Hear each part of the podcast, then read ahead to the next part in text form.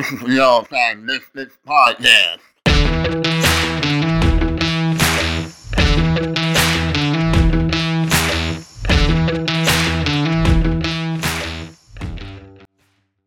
Welcome to the All Time Misfit Podcast, where you have yours truly, Little B at Bernelli Sports, Chris, aka Hater at Supercharge thirty-three, and Tyler at T underscore Dement. Sorry that me and Tyler missed last week, but we're ready for this week. Uh, we have a loaded show. N B A previews, uh, Sunday Night Football, the games of the week, and the pulse that we got going on. We'll go ahead and start.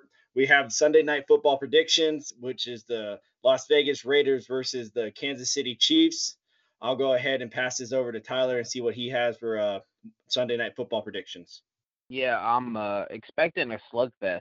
Um, Las Vegas Raiders, they're better than what I thought they'd be this year. Um, I know Lil B, you know, he kind of thought that they would be pretty good this year. Um, I didn't. Um, and they, they've been pretty solid. And I think that they're going to really give the um, Chiefs a test tonight, um, you know, assuming that they can score enough points, which I, I think they might be able to. And I'm just going to go out on a limb and pick the Raiders at home to win on like a last-minute uh, game-winning drive. Oh, wow. You're going to have the Raiders beat the Kansas City Chiefs twice this season. Yeah, and, and, and a slugfest, man, and a slugfest. I mean, I, probably like a thirty-four thirty-one type game, something like that. You had to bring that score up, didn't you? You just had to say that score. If why, you're wondering why, that? that's the score of the Colts-Packers game today. Oh, well, you know. We'll let we'll let you cry and reminisce over that here in just a little bit. yeah, yeah. Um, I'll go ahead and uh, give my predictions. Uh, I think it's gonna be a good game. I think Kansas City will definitely be out for blood after uh, Kansas uh, Las Vegas came into town last time earlier in the season and bet, beat the Chiefs at home for the first time in I think ten, fifteen years tops. First time uh, Derek Carr beat uh, them and Kansas City. So I think. Uh, Patrick Mahomes and company is going to go into Las Vegas and uh, show the Raiders what's up. I think it will be a good game. The Raiders have only really bl- been blown out once against Tampa Bay. So uh, I don't think it's going to be a complete blowout, but I think Kansas City will win this game at least by two scores, ten to fourteen points. I'm going to go ahead and I'll say like thirty-five seventeen, thirty-five twenty, something like that. Uh, Chris, what do you have for Sunday night predictions? Oh, man, I thought you would be higher on the Raiders, man. Pick them to be a playoff contender. Uh, I'm high on them. I'm just saying, you know, I don't I don't see them beating no, Kansas City twice. Yeah, I don't see it. No, um, you're right. Uh, Houston's going to be out for it. Uh, I think they're going to get creative as well. They got a plan. They're coming out to buy. Uh, Pilot, Pilot Hill could have a pretty good game, I, I, I'm thinking. Uh, I got him pretty twenty-four thirty-five. Yeah, that's a good game. I think we're all on there. We'll go ahead and keep moving on to our Thursday night uh, thoughts uh, from the Arizona Cardinals, Seattle Seahawks game. I didn't watch much of this one. I did watch the first half and then went to bed. I would think uh, that the Arizona Cardinals made it a lot closer again. I thought that for sure uh, Seattle would handle them in home this time and show them what's up. But can't, uh, Arizona is a lot better than I thought they were. Cliff Kingsbury is probably a little bit better of a head coach than I gave him credit for at the beginning of the season. Uh, everybody wants to give uh, Kyler Murray M V P hype, which he deserves. I still put him up there. He's probably number three now behind Patrick Mahomes, Aaron Rodgers, you know, dueling it out at one and two. You can either flip them back and forth. I give it to Aaron Rodgers right now with uh, what he's done with uh, lesser weapons and uh, so many injuries that he's dealt with, but they're still winning, and he's looking just as good to prove that they didn't need to draft Jordan Love. So, uh, yeah, um, Russell Wilson, he's definitely hurt his chances in the M V P race. He was starting off hot, but I think that's over. I don't know if he can make a comeback. Um, but, yeah, that's really all I have for this game. Uh, Definitely, uh, Seattle look good, get the W. They're probably going to be the number one seed in the N F C, but I really don't think the N F C is any threat to the Super Bowl. I think it's all about Kansas City. So, Tyler, what do you have on Thursday night? Yeah, uh, like you, I actually only seen the first half of this game, and I know that, you know, Arizona tried to make a comeback at the end, and, and Seattle was able to hold them off. But, I mean, I'm not really surprised by the outcome. Um, I mean, I, if you guys remember, I had Seattle winning this division and going to the Super Bowl. So, rather that part happens, rather they go to Super Bowl, we'll wait and see. Um, you know, their defense hasn't been nearly as as good as what I thought it would be. Not that I thought it would be great, but I figured it would be uh, way better than what it's been, because really their defense has been pretty um, awful this year, uh, to say the least. So uh, not really surprised by the outcome, but I I figured the Seahawks would win. Yeah, same here. Chris, what do you have on Thursday night? I watched you guys. I saw the whole game. Um, well, we can't help it that you stay up all night. That is not our fault. Yeah, well, yeah. well it, it, like that. Definitely well, with that. I mean, he has no chance. How do you fall asleep with his girlfriend in the background screaming all night playing Call of Duty? Well, yeah, that that is that is a very true point. Yeah, well, she actually worked that night, so she went to bed early. It wouldn't be no night. Mm. um. Yeah, actually, the the Seattle Packers look good because Montrezl Harrell somewhat got some sacks. Yeah, uh, he didn't have a good game. Yeah, we were just in the Packers from there. Uh, it was only the tight at the end, and they actually had a chance to come back in the game, but so short. I think Seattle. Hopefully, they'll figure it out and, and you know, get control of the West. Uh, the West is wide open. Yeah, it very much is. It's one of probably the best uh, division or closest division in football right now is the West. And it's a great conference or division to be watching right now because they're all great teams. There's not really a bad team in that division, unlike some of the other ones going on right there. Uh, the only other one you could probably give it a little bit better is the A F C North, but the Steelers are running away with it. The uh, Lamar Jackson and company have been looking awful lately. Uh, Lamar Jackson is definitely not the future of that franchise. He is all over the board with his accuracy. So, yeah, I, I really like watching the N F C East over there and seeing what they do. Um, so we'll keep on moving on. Uh, before we move on to the polls and uh, the other big news, I think this needs to be talked about before we go into everything. It would definitely be mentioned earlier of the Misfits games of the week, but losing Joe Burrow for the year, the Cincinnati Bengals. I mean, could anything else go wrong and worse for that organization? Thoughts and prayers out to Joe Burrow. It is a torn A C L. He's tweeted saying he'll see us next year. And uh, I think we're all excited for this. And I just think that also means uh, it's Justin Herbert's rookie of the year to lose. Um, do you have any thoughts on that, Tyler, of Joe Burrow? Oh, yeah. I mean, obviously it's super unfortunate. You never want to see a guy go down, but especially first overall pick in a draft where, you know, he, he looks super promising and good. And, you know, it, it sucks. It does. And, you know, like you said, um, I don't even think it's a fact of, of Herbert losing it. Like, In my in my in my mind, Herbert already has the uh, rookie of the year locked up. Um, I mean, yeah. Even with Burrow, it's going to be tight, and he and honestly, Herbert might have been leading the race anyway. But yeah. I mean, now now that now that Burrow is out, I mean, he's he's got the thing locked up. But you know, it does suck for, for Burrow. But you know, Burrow's a tough dude, and and he's going to be back, and and I don't, so I'm not really worried about that, but. At the end of the day, it still obviously is unfortunate, and it sucks for him and for Bengals fans and pretty much football fans, period. No one ever really wants to see that kind of thing happen. Yeah, very much so. Couldn't agree more. I think you pretty much hit it on the head. It was probably Joe Burrow or Justin Herbert's to lose. I mean, he's been doing what Joe Burrow hasn't been doing and putting up touchdowns after touchdowns. Herbert is going to probably beat every single rookie quarterback record known to man this year at the rate he's going. So yeah, it's pretty much probably Joe, uh, it was Herbert's with Burrow just coming in second. It does hate to see it. I mean, it's the Bengals' fault for it to happen. I mean, you know, players get hurt, but they keep putting that offensive line out there week in and week out. it was bound to happen for a quarterback to get hurt back there. I mean, look at Ryan Finley after Burrow went out. He was getting hit left and right. That offensive line completely fell apart. The only good thing about that offensive line is Jonah Williams. That whole, besides that, you have to completely rebuild. So uh, I'll pass it over to uh, Chris to see if he has anything on the Joe Burrow before we move on. I mean, the Bengals had nice things. And positive, nice things, but blink them.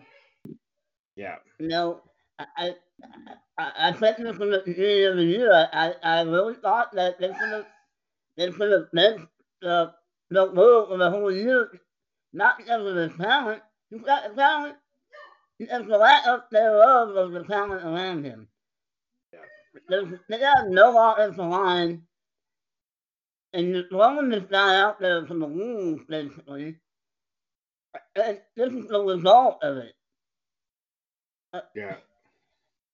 Honestly, if I'm, if I'm the Bengals ownership, this thing I'm not, I would have fired my G M because I should, and I should have fired myself because the Bengals have been so fucking um, cheap. Not that they weren't cheap last year, but they've been cheap in years past, and they haven't drafted well in the past five years. And this is what happens when franchise quarterback gets hurt again. It happened with Ocean Oliver. Yeah, and this news probably gives Zach Taylor another year, you know, losing yeah. the number one pick. You know, even though they haven't looked that good, they keep losing games closely. They might just say you get another offseason and another year to try to win, even though I think it's a mistake. But I think that's what's going to be happening with a lot of teams this year. I think a lot of teams are going to give coaches an extra year of coaching, even though they don't deserve it, due to COVID and all the situations around football and O T As and training camps and no preseason. You know, the list is long. So I think a lot of coaches will get an extra year. And I think Zach Taylor might be one of those ones because of the Joe Burrow news. Uh, before I move on, do you guys have anything else to say? Uh, no. All righty.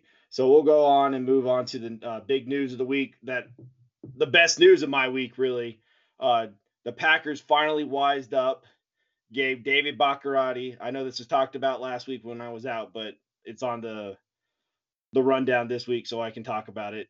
The massive contract making him the you know number one paid offensive lineman in the N F L, which is I think what he deserved. He is the best left tackle in the league and probably the best offensive lineman in the league, and he deserved to be paid as such.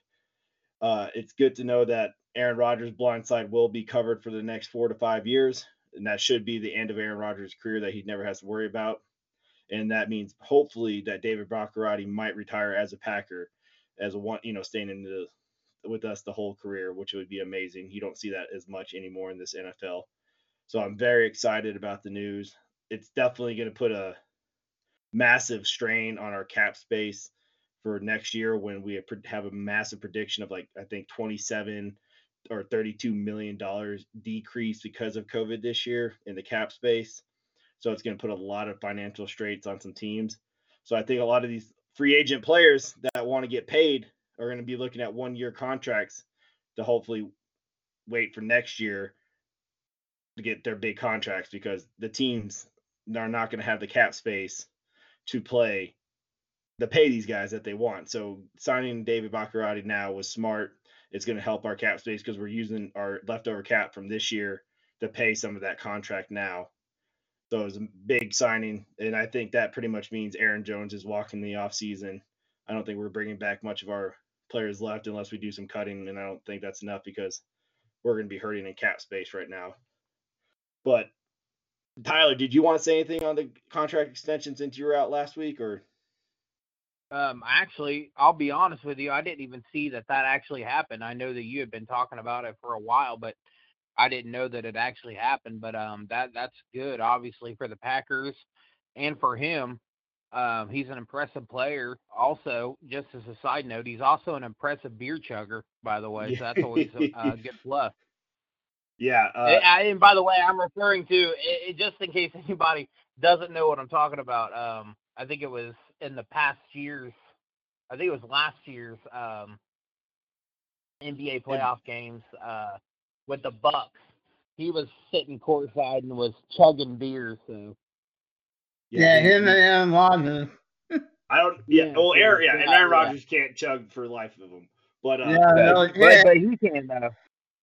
Yeah, yeah, he definitely can. I mean, it was in Wisconsin, they'll be able to chug some beer. Yeah. The big news about David, though, uh, the funny thing is, so four years ago when he got his contract extension, it was literally the day before the Packers played the Jacksonville Jaguars. Four years later, he gets his contract extension the day before they play the Jacksonville Jaguars. So uh, David Bakhtiari and the Packers must love playing the Jacksonville Jaguars and paying David the day before, because it literally came down to midnight. He signed the paperwork or agreed to the contract extension the, on Saturday, the day before the game. So, uh, and also his quote from signing the contract after winning the game against Jacksonville was like, he's going to go home, celebrate with his wife or fiance and drink some beer, drink some more beer and uh, drink some more beer was his quote to celebrate during this quarantine and COVID time. So you got to love David Bakhtiari. It I is do. being, Yeah, I know. Yeah, I knew. Uh, I knew Tyler would approve of that. But yeah, his uh, contract is going to be worth over a hundred million dollars. It's over twenty million a season. That's and, a lot but, of beer. Yeah, a lot of beer. So we'll keep on uh, chucking along here and move on to the next big news. Uh, Freddie Freeman again. I predicted this, winning the M V P. I know this was talked about last week, but this is another prediction I got right.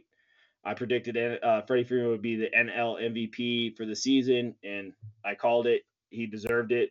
Now, another person who needs a contract extension, putting that out of the world, Freddie Freeman, Braves, lock him up. Let's get it done. Let's not let him leave. I know he's two years away, but the man deserves his contract extension. Forget going to get Marcelo Ozuna back. Forget trying to bring in another crappy pitcher.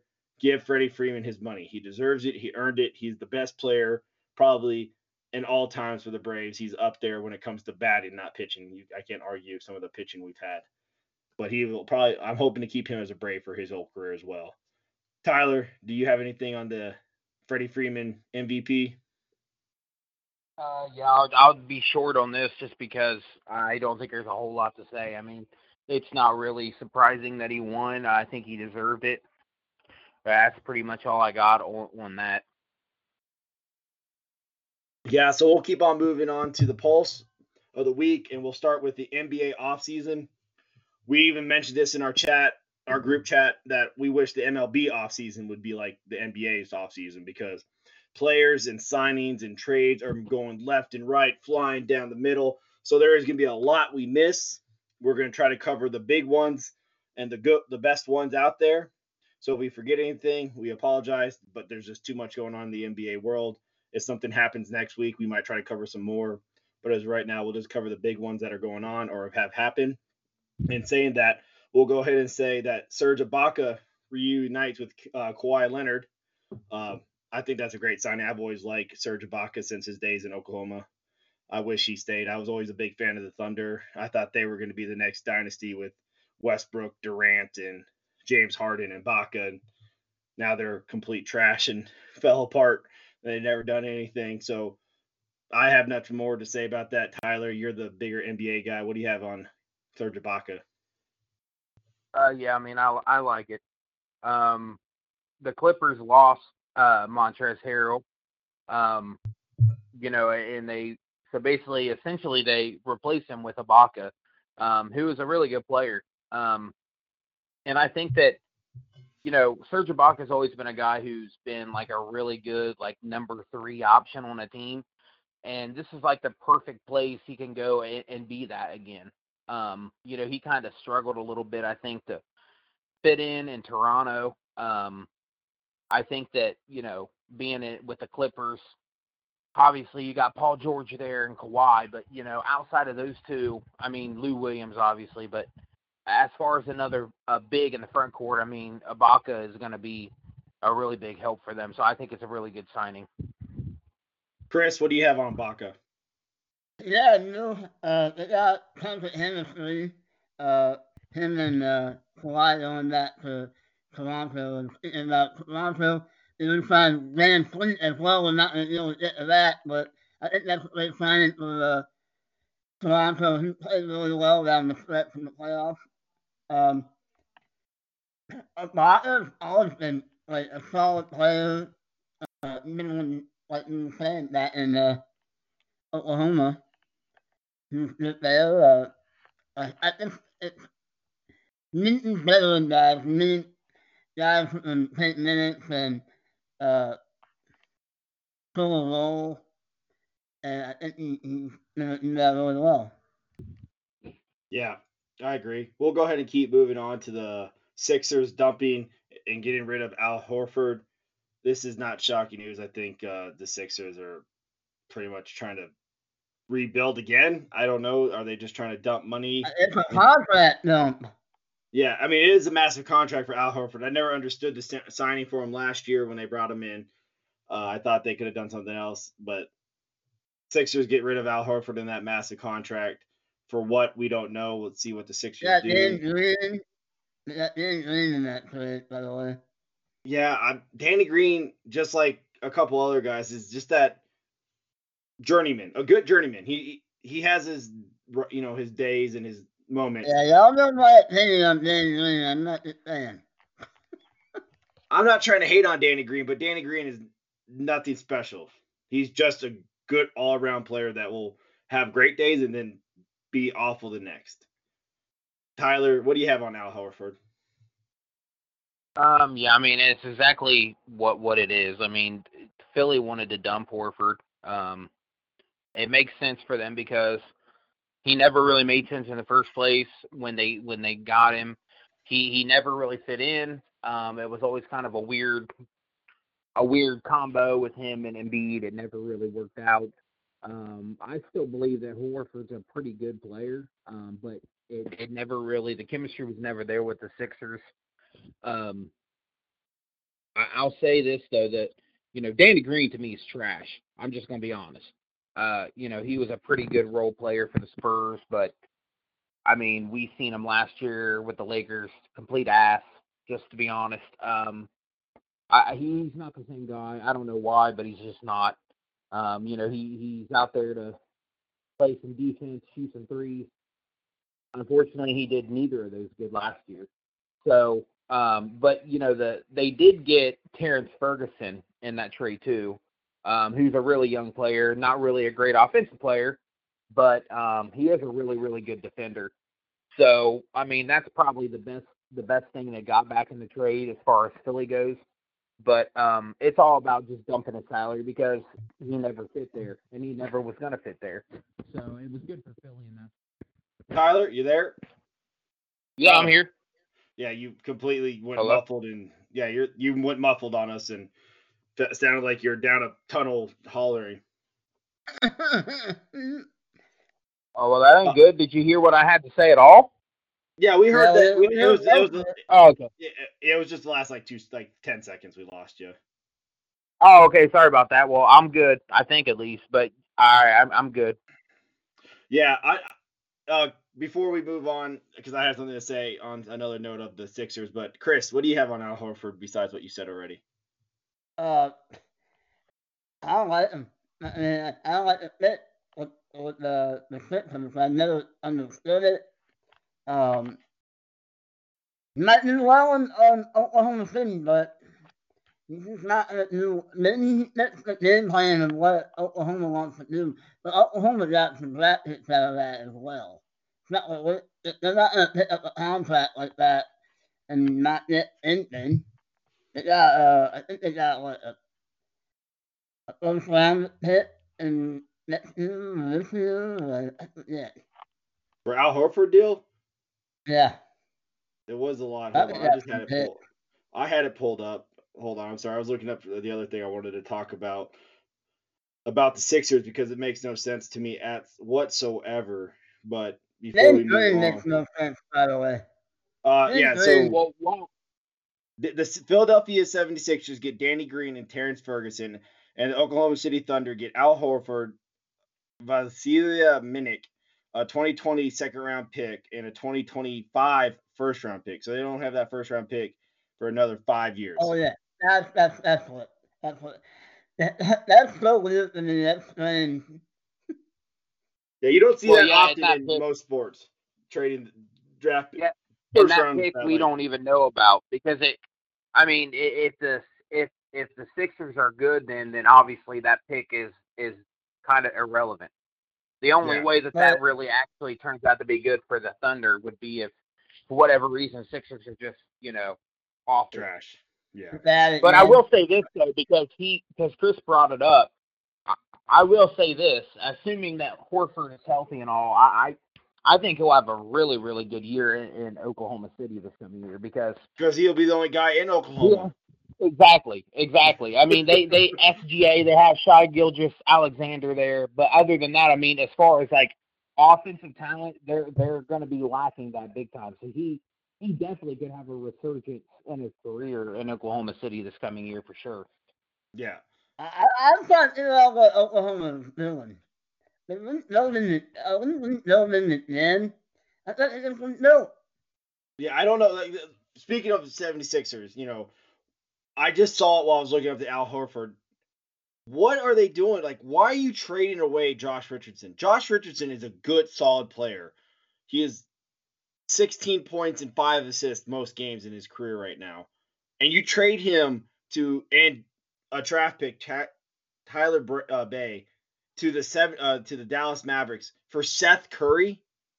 Not Steph, Seth, his younger his younger brother or his older brother. Who's yeah, not like it. Who is complete trash, but the Sixers trade away Richardson, who's a young young talent who's really good, and a, a draft pick for Seth oh, Curry. Like, I know why. Think about that. Think about the connection there. Doc Rivers and Seth Curry are like two peas in a pot for some reason. Yeah. I, I th- that, tra- that, that trade... Doc Rivers I mean, loved this shit for some reason. I don't know why. Yeah, I don't either. This, it wasn't on the rundown, so these guys don't know much, and I don't know much about it, but I just saw the trade. It makes no sense to me. I'm. This is also a little biased. I always like Josh Richardson coming out of Tennessee because I'm a Tennessee fan. But Josh Richardson has also been really well in the N B A, and he's been ex- exciting. He's a great player. I shouldn't say great. He's a good player. He's a good, solid team player who can help teams win. And you're going to trade they him must, away. They must. And they and they trade him away for a thirty-year-old crappy shooting guard who doesn't even come close. If I can, if I can jump in just for a second. Go right ahead. Okay, so I, I agree with a lot of what you said. Josh Richardson is, is a very solid player. Um, he can do a lot of things decent or to good, I guess you would say. Um, I also don't think that the like the compensation matches um, the the player of Josh Richardson. But I will say this though, the thought of what they did makes sense because the Sixers need shooting. And even though we're talking about Seth and not Steph, um, yeah. you know, he can shoot the ball very, very well. Um, yeah, so, so I, Josh... I kind of under I, I get I get where they're coming from in making the trade, but I don't think that the player they got in return for him is enough. But I get what, where they were coming from with making it because, you know, they, they do lack shooters in, in Philadelphia. They must be trying to do something bigger. If that is a little plan going on here that we haven't seen there, obviously, if it hasn't happened. But yeah. They're happening in another move. Yeah, they have to be. Also, just Clay, that just... Clay Thompson goes without to put that on the list. They lost from Golden State. Yeah. I, if I'm Dallas and that trade is offered to me, I take it one hundred out of one hundred times. That trade, I mean, Dallas... Dallas completely and utterly stole the lunch money from the seventy-sixers there and ran away with it and bullied them into that trade. Yeah, That's the only way. But we'll keep moving on because that one makes no sense. This is probably one of the bigger news news of the week and the one I hate probably the most because it deals with the Los Angeles Lakers. And the Los Angeles Lakers make a trade and land Dennis Schroeder. I'll go ahead and pass this off to Tyler, because he knows a little bit more and is a little bit better with basketball than I am. Tyler, go ahead. Uh, yeah, I mean, I, I, re- I mean, I I'm just going to be honest. I don't. I'm not a fan of any team that LeBron James is on. Um, yes. I'm a Cleveland Cavaliers fan. Have been since I was like twelve. So yeah, I, I can't get by with that. But I, I mean, honestly, th- this is a good move for the Lakers. Um, Dennis Schroeder is, is a really really solid player. Like really really good. Um, you know, in, in Atlanta as the main guy, you know, he showed that he's he's a really really good player. And then, you know, then he goes to O K C. Uh, you know, they basically was playing like three point guards a lot of the time there. Um, shows that he's also a really good sixth man.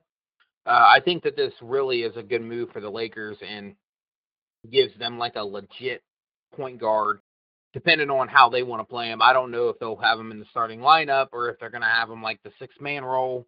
Don't know exactly how they're going to use him, but they got a really good player here in this move, and, and it's really good for them. Um, Also, just to kind of throw that in, uh, the Lakers also was able to steal in-town rival um, Clippers player Montrezl Harrell, um, who also is is a is a fine player.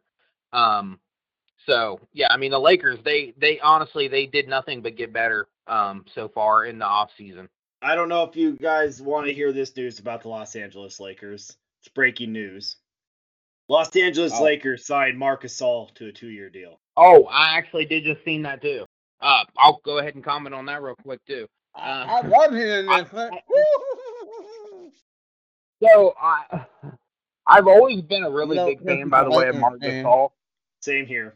Uh, I've always been a fan of Marc Gasol. Um, but I, I watching him this past year, I, I just – fully believe that the guy just I, I don't think I, I think he's just washed. Um and guys get that way. I, I think he's I just watched defensive. him with the Raptors. Yeah, he's always been a defensive guy. That's always been his calling card.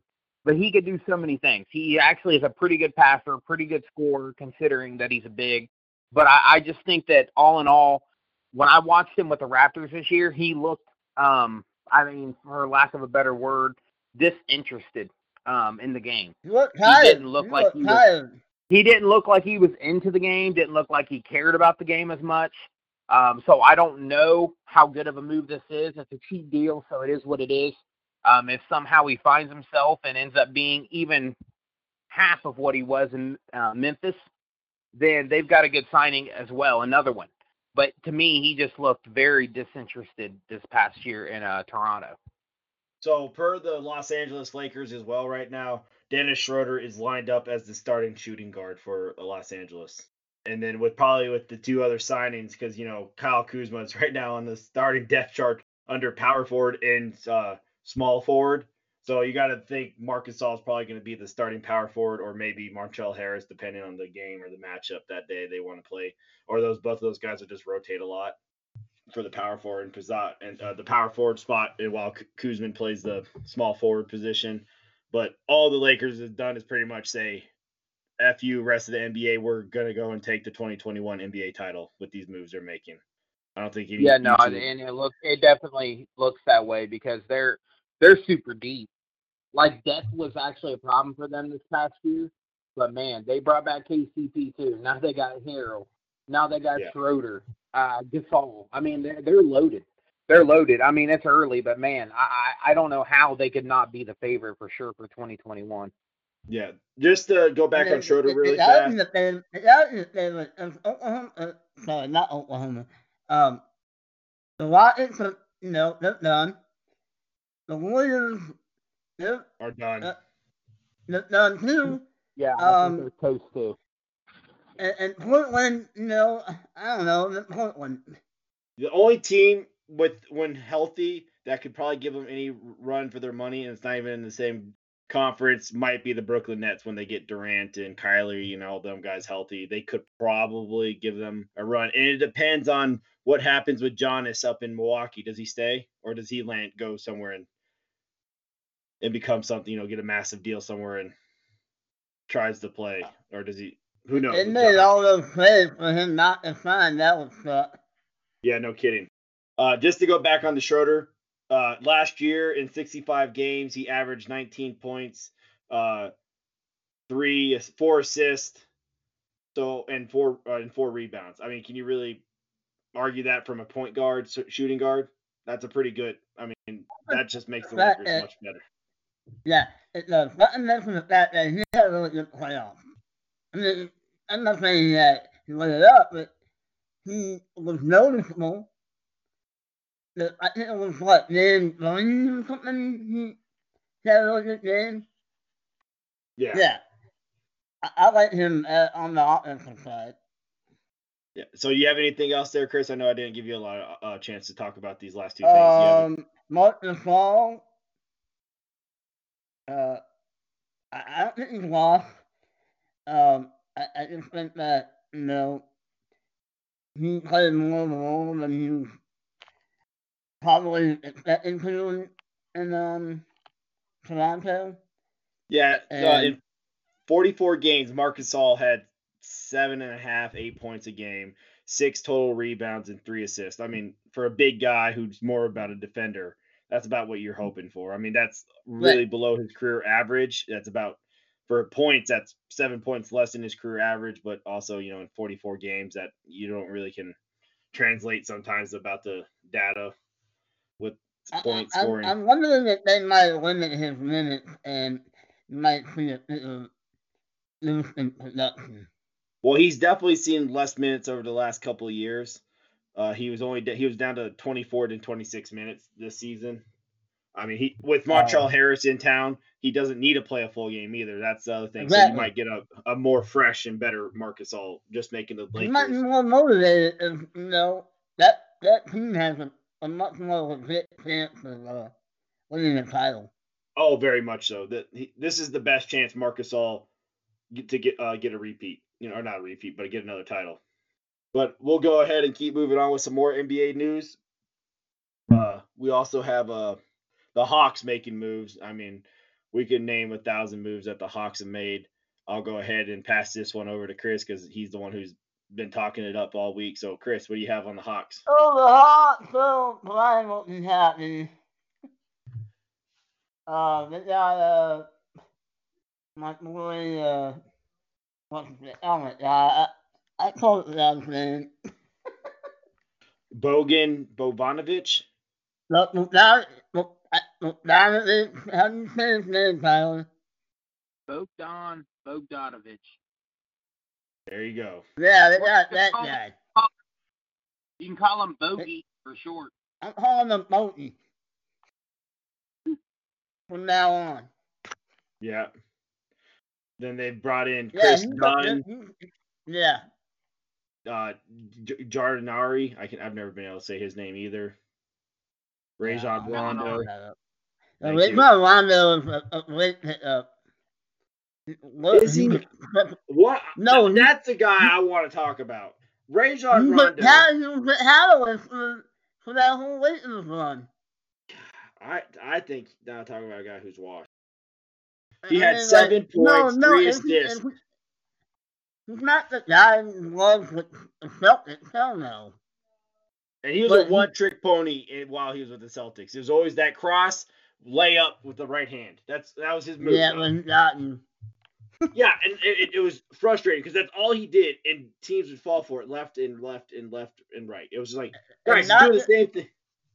Yeah, no, but it's not just you know the the play that he plays; it's the attitude. Yeah. That he's out of the goalie. And so it's fucked, so you would think he would not be a goalie, but uh, yeah. I like that attitude adjustment. It's definitely an attitude adjustment for the Hawks. I think they needed it. Yeah. So, yeah, the Hawks Bogey's have been... a great pickup. I mean, they're the all good pickups, yeah. Bogey's probably uh, the most important uh, pickup for them. May, with think, Don, Alio, whatever, Tyler can say the name, I can't. Uh, by the yeah, way, the Milwaukee, Milwaukee Bucks missing out on him is that he's like the biggest whiff of the N B A agency so far. Who's that? Milwaukee not getting him, not getting Bogey. Oh. That's the whiff.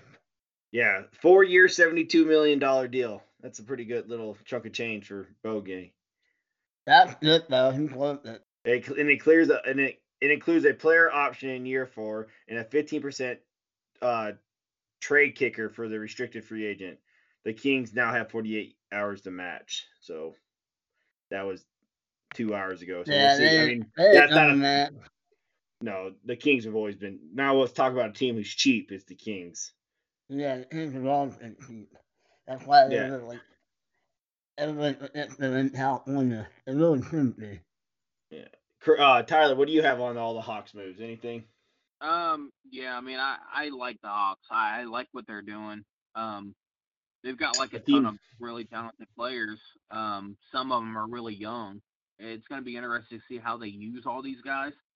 Um, Rondo. I mean, Rondo is, is just a playmaker. Uh, he's a really good rebounder for a point guard, for a small guy. Um, I've always really liked Rondo. His way of playing point guard is kind of now considered outdated uh, because so many guys now can score the ball at a high clip, um, and that's not what he can do. Like you said, I mean, he's he's really basic when it comes to offense, but he can he's a good playmaker and he can rebound and and um, you know, all that. So I, I I do like it. I just wonder how it's going to work. Because uh, Trae Young dominates the ball there. I'm assuming he'll probably be coming off the bench for them. Um, in oh, some kind easily. Of role. That's what. That's all that Rondo is now. He's not a starter anymore. Uh, Bo- uh, Bogdanović, um, yeah, I mean, I really like him a ton. Um, I, I don't think that Sacramento will match that offer, um, although I think you can make an argument that they should um, because he's a really good player. He's super young. He can do it all. He can shoot, he can play make, he rebounds, he does it all. Um, he's a good player. Um, Gallinari, um, also a really good um, pickup. He he can just, he straight up just scores the rock, period.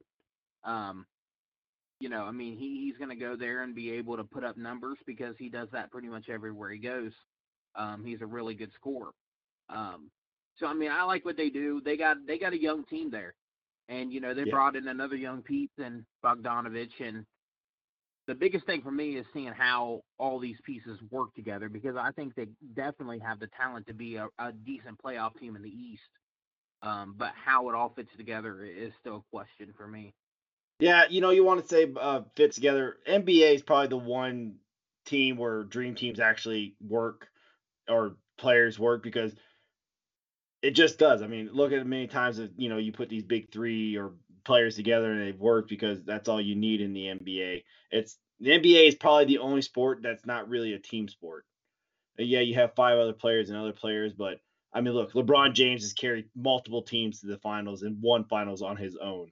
It just proves that I think N B A out of all team sports is probably the least important about team. It's more about a player. It's always been about a player or two or three players. You don't need a whole team to win a championship. You just need the player. And I think the Atlanta Falcons or Atlanta Falcons, the Atlanta Hawks are uh, building a decent little team that could at least try to compete, but still, I don't think they're anywhere near. Listen was the Falcons. Right. No kidding. Um, so any other comments about all the Hawks moves or anything else going on in the N B A before we move on? Oh, let's talk, let's talk about Gordon Hayward. Oh, I'm sorry. Yeah. The big, the big, big, big news besides the Dennis Schroeder is the Charlotte Hornets signing uh, Gordon Hayward to a massive contract, four-year deal. Gordon Hayward, since being in Boston, hasn't been the same player he was before going there. I mean, it's a big signing for the Charlotte. They're trying to make something because Michael Jordan apparently doesn't know how to run a team, even though he's probably the greatest player ever. Just because you can be the greatest player in your sport doesn't mean you can run a team. And he's proved that because Charlotte has never really been a contender or have ever really looked good since he's been there. Uh, and then definitely their draft pick. I am not – you can hate me all day long. I don't think any ball will ever be good in the N B A. Lonzo is a whatever player, and I think his brother is going to follow right in his footsteps and be meh.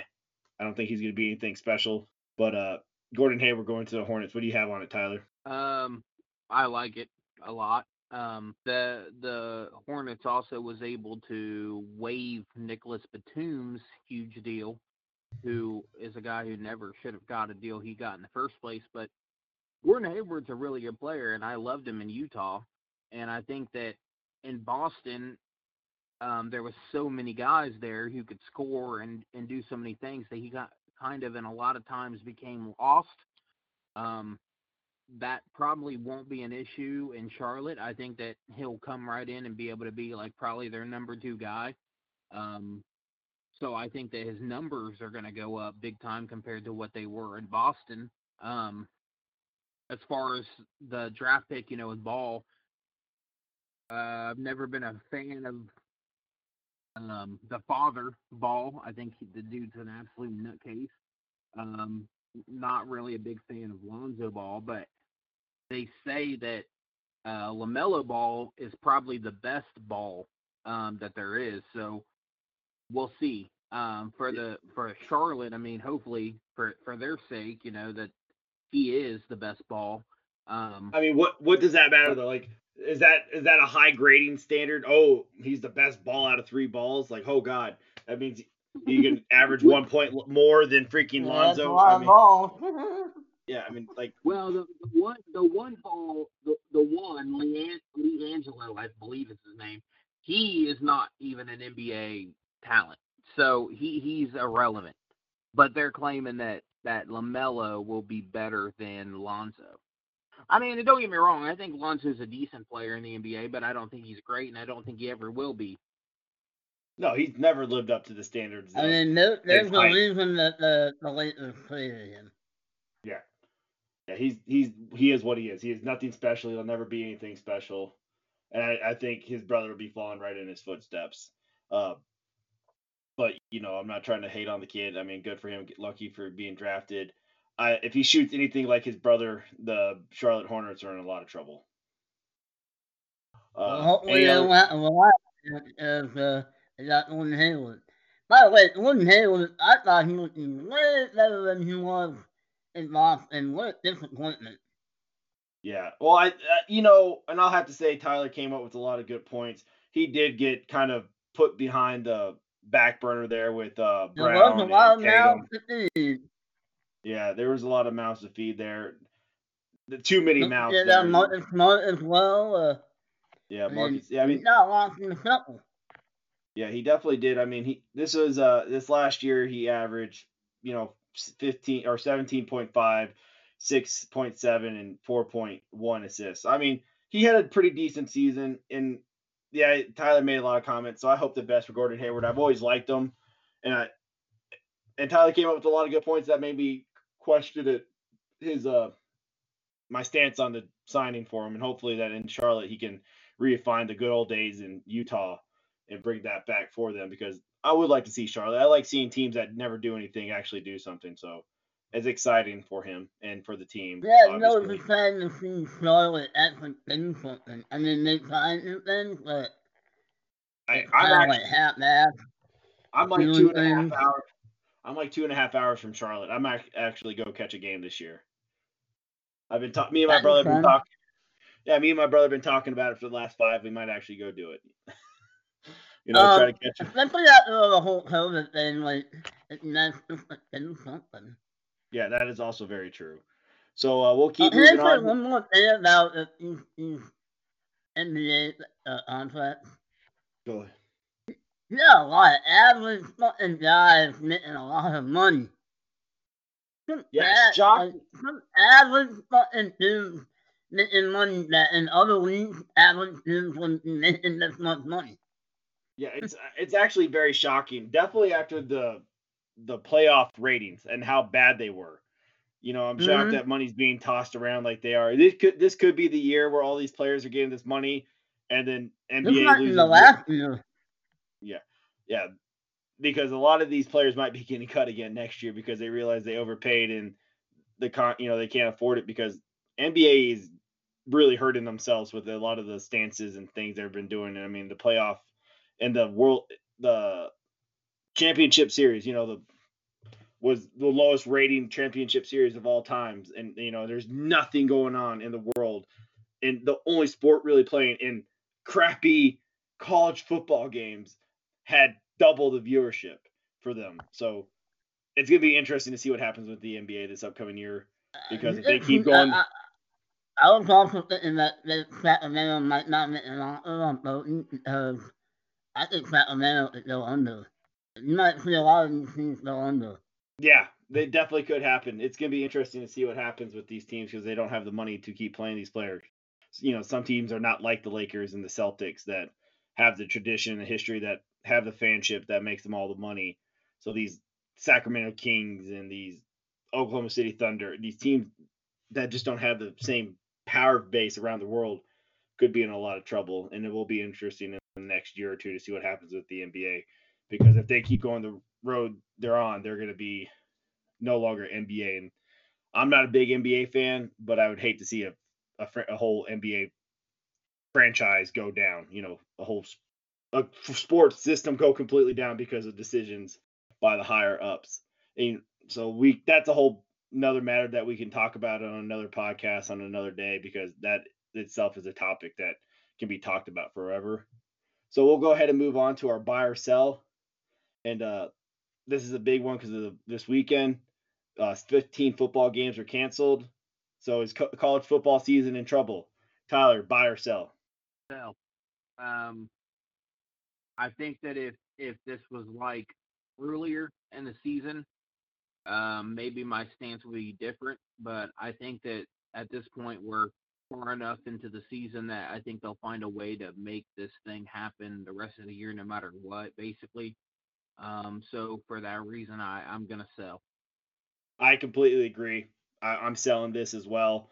If it was game two, maybe something else I would probably buy, but we're six games into the season. There's only four or three games left for some of these teams. There's only a ten game season. I, I don't think there's going to be a bowl season this year because of COVID. There might be a playoff because you could do at least what the M L B, the N H L, and the N B A did. You can do a bubble, put these the four teams into a bubble in two different cities or the same city and just have them play and keep COVID out. So I could see that happening, but I really don't see a bowl season happening. You could do that with the bowl too. You can do a quarantine for all these teams if you want to try to have somewhat of a semi bowl season, but I honestly don't know if you'll have the amount of teams getting six wins to be eligible for a bowl season this year. So I also sell on the this buy because the season's pretty much seventy percent done. Chris, what do you have? Yeah, I'm selling. I'm selling it. Uh, I'm also going to sell it in hopes that uh, they they lose the, the bowl eligibility factor of this. If you have teams that are five and oh, they're not going to be bowl eligible technically. But, you know, five and oh, five and oh teams have just as much of a shot at the end of the bowl game than, you know, an eight and three uh, S E C team. Then yeah. They go out the win percentage. Yeah, it's, I mean, it's, it's, there's not enough teams out there with the wins for a bowl season. I mean, you could probably I do mean, some like, of the things. Why, why would you want, why would you want, no offense to your Tennessee Volunteers, by the way, but why would oh, you want to see the Volunteers in, in there bowl, instead of, like, Oregon? Yeah. I can tell you right now, they can get rid of the toilet bowls this year. There's no point to keep them around with this season. I think they said that there, there's something to be like twenty bowl games. Well, I could see that because, you know, the playoffs itself is two, four games. So yeah, that four bowl games, so that's four bowl games. And then, the, and then you can have all the, the – you could just do the January first bowl games. Those are the bowl games that matter. Those are the fun like bowl the games. Bowl, yeah, the Orange Bowl, bowl, Cotton Bowl, the Outback Bowl, whatever. The big ones in January first, do them. Yeah. Anything in December, the toilet bowls, get rid of, move on. Not worth it. Yeah, yeah, the Outback Bowl or the uh, World Camping Bowl and the Music City Bowl and the tor- whatever, you know, toilet seat bowl. I mean, that's what it's coming down to. There's so mm-hmm. many of these damn bowls uh, because it's just not the year for them. But we'll go ahead and keep moving on. I'm going to need to get a little bit of more of a definition from uh, Tyler or Chris here because he's the one who came up with this. Coaches extensions. What do you mean? Is this for buy or sell? Uh, we're, we're going back. We're going back to last week.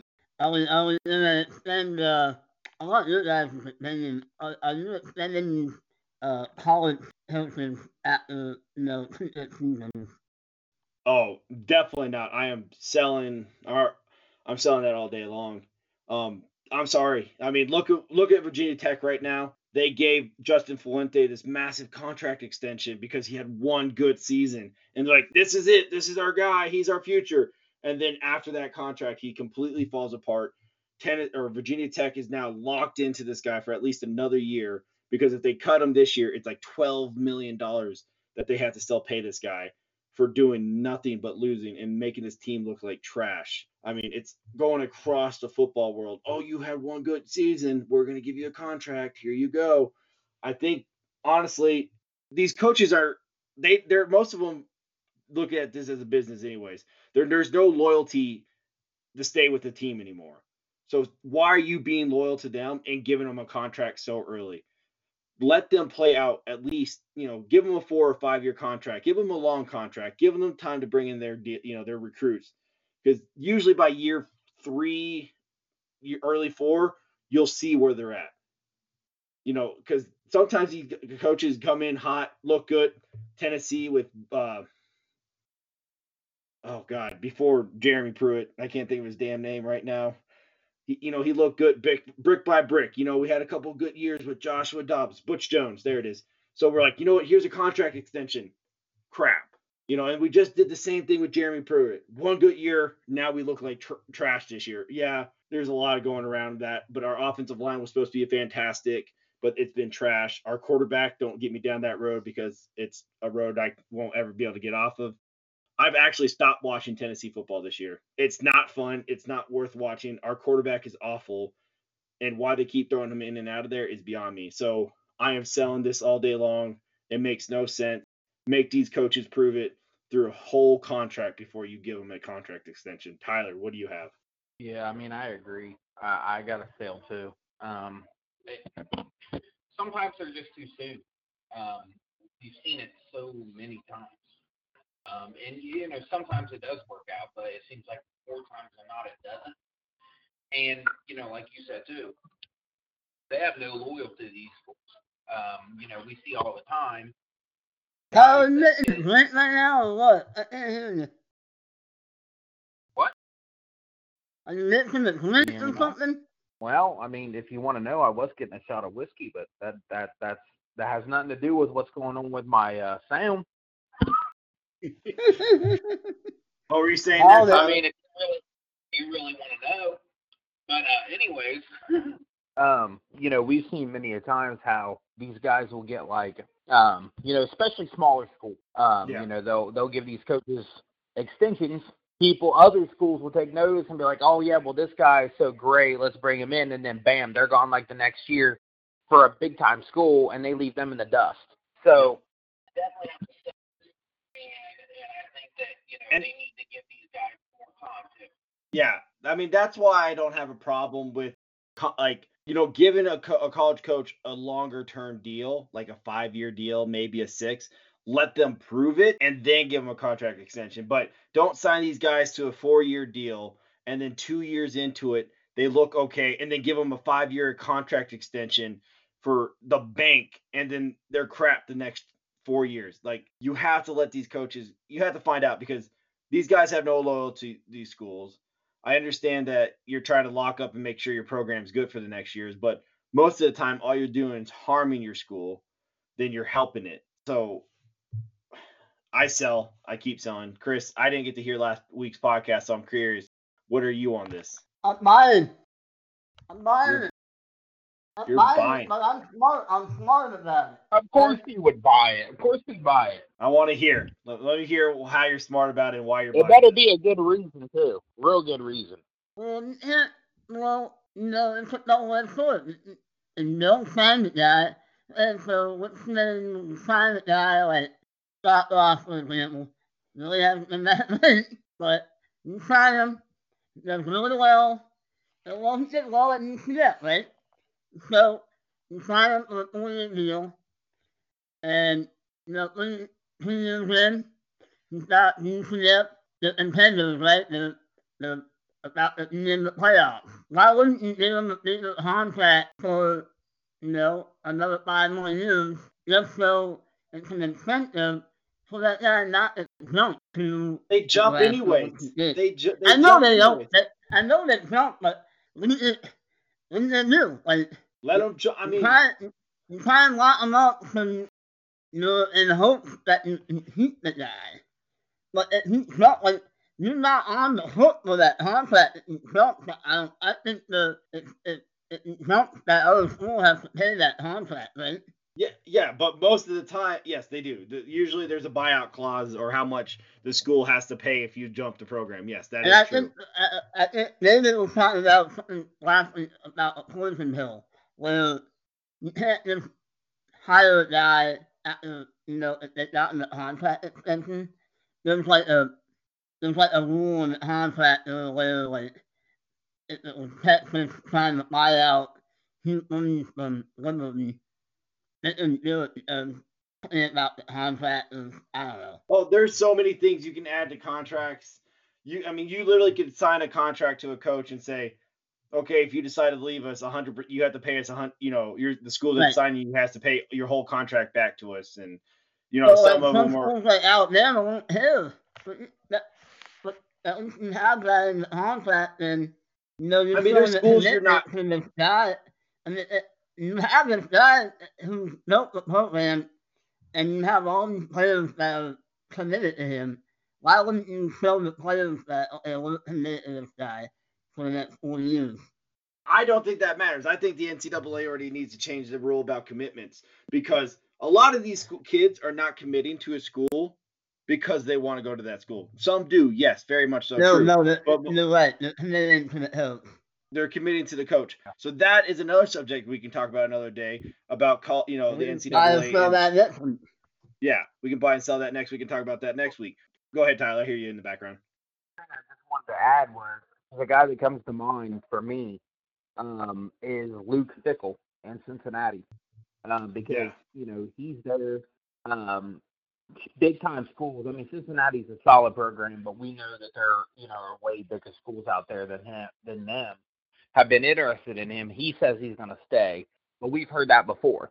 Uh, but you know, you know, he's they're pulling like big time Ohio recruits to Cincinnati, which is insane when you think about you know Ohio State obviously is in Ohio, and but they can go to Cincinnati it, and start now instead of sit behind in Ohio State for two years. Right, big- but I mean, we I I, I mean, yeah, I, I get what you're saying, but. I think there's something to be said about somebody saying, "Oh yeah, I went to Ohio State," oh, even though I'm so. not an Ohio State fan. But you, you know what I mean. Oh, but, very much. So. Yeah. You know, like he's shown that he's a very, very good recruiter because he's able to. I mean, Ohio is one of the biggest, uh, you know, high school recruitment for football that there is. I mean, they're yeah. up there. So the fact that he's getting so many Ohio recruits tells you that he's a really good coach.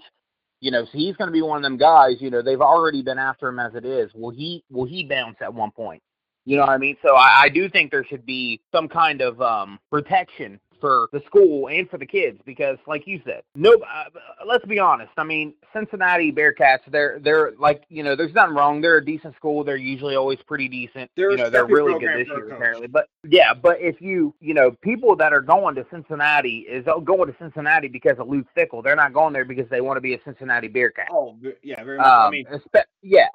So, I mean, I mean that's Brian, a really good example of what you're saying. Yeah. I mean, Brian Kelly was at Cincinnati. Butch Jones was Cincinnati.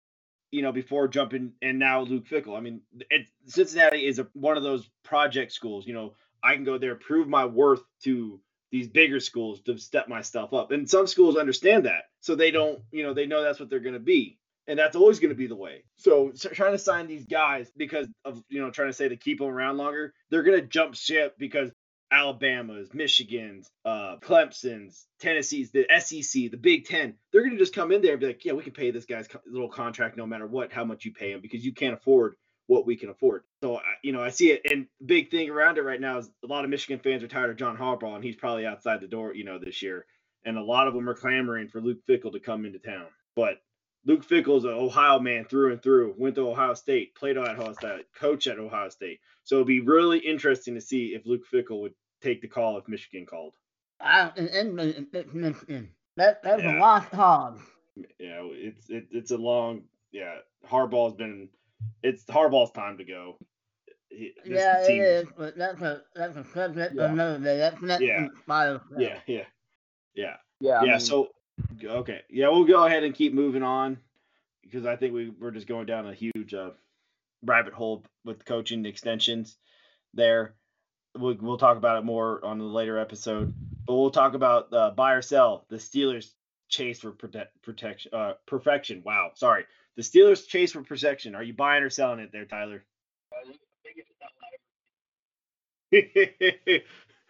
And why is it the biggest sell you've ever seen?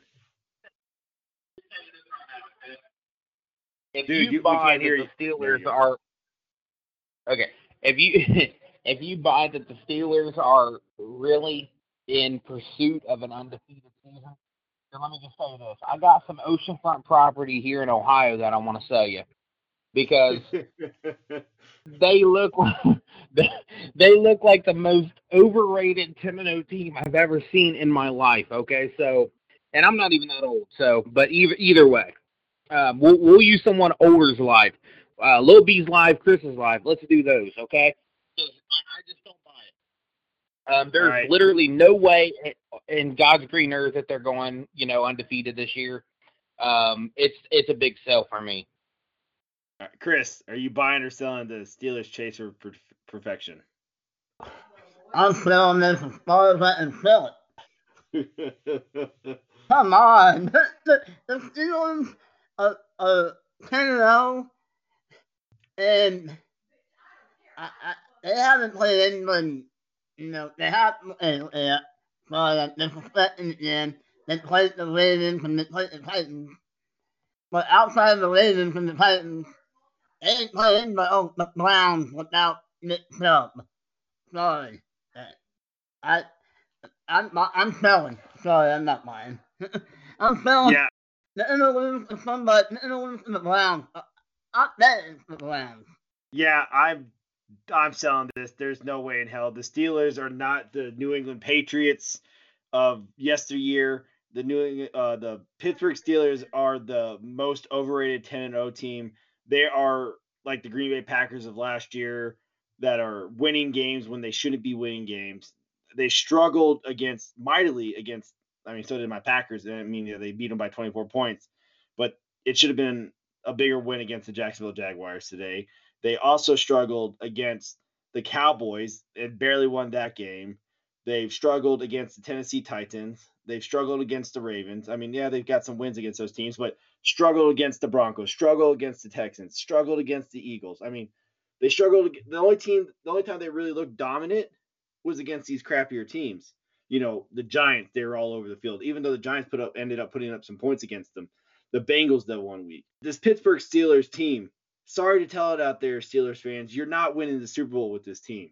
You're not that good. You're going to probably be a one and done, if even win one in the playoffs this year. So I'm selling yeah. you, you guys are going to end yeah. up winning. You're they losing. got no running game. Sorry to interrupt you. They got no running yeah. game as well. They have no running game, yeah. But that hasn't been an issue yet. You're right. They have no running game. Connor's not the answer. Anthony McFarland, Benny Snell, they're, you know, and it's a little too much. In it's, there. A whole lot, it's a line. It's a mindset. Yeah. So, no, they're losing at least two to three games in the regular season, and then they're not going to go far in the playoffs. They have no chance on beating the Kansas City Chiefs. Sorry. The, the Kansas City Chiefs would just wipe the floor with them. Uh. So, yeah, sell all day. Sorry about that, David, out there, if you're listening. Your team's not that good. Uh, we'll keep moving on and talking about uh, coaching personnel wearing masks on the sideline. I'm going to go ahead and just jump on this one. I am selling this all day long, every day. It makes absolutely no sense to me that a coach has to wear a face mask or a face shield. They go through the same exact protocol of all the players, and yet they have to wear a face mask when you have the third, fourth, sixth string tight ends, wide receivers, running backs, offensive linemen on the sideline who never see a down wearing nothing. But a coach who goes through all the same precautions has to wear a mask or will get fined by the N F L and the N C, you know, the players union. You can't tell me that makes sense or that's right. I, I get COVID, I get the whole thing, but they're going through the same precautions. And you see all these players who never even get a down on special teams or even when the game's a blowout, wearing face masks. But a coach has to. I sell that all day long. Sorry. Tyler, what do you got on it? Buy or sell? Coach isn't having to wear a face mask. Yeah, I'm selling too. And I can't add a whole lot more than what you did because you pretty much covered it from my perspective. I, I don't get it. Doesn't make sense to me. Probably never will.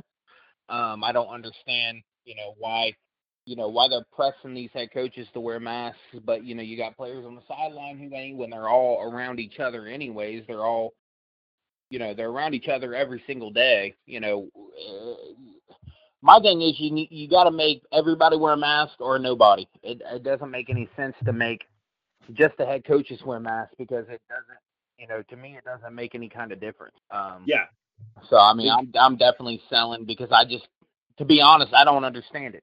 So I don't either. It makes no sense. I'm watching the, you know, Sunday Night Football game, which Tyler's predicted so far being a shootout. It's fourteen fourteen, but you know, it makes no sense at all. And it's, the truth is, it's not the coaches that are coming back positive most of the time. It's these players. And these, you know, sometimes it's stars, don't get me wrong, but sometimes it's these third stringers, second stringers that are going out and doing stuff that they probably shouldn't be, getting tested for, you know, COVID. So you're going to punish the coach, but not the players who don't play. I'm with Tyler one hundred percent. All have to wear or no have to wear. If they're going through the same precaution, it makes no sense. They all just tested negative as well. They don't play a game until they get their results back. So you know they're fine. So makes no sense to make a small portion wear it and then the other portion not. Chris, what do you have? Buy or sell? Yeah, I'm selling this as well. I actually thought of it when I was watching the games earlier, and I'm like, that is so annoying now. These players, you know, the fifty-three man roster, and they're not even that split out, by the way. They're kind of clumped. The N F L is talking about how all the players laid out, blah, blah, blah. They're not split out. They don't clump in the one spot. What the?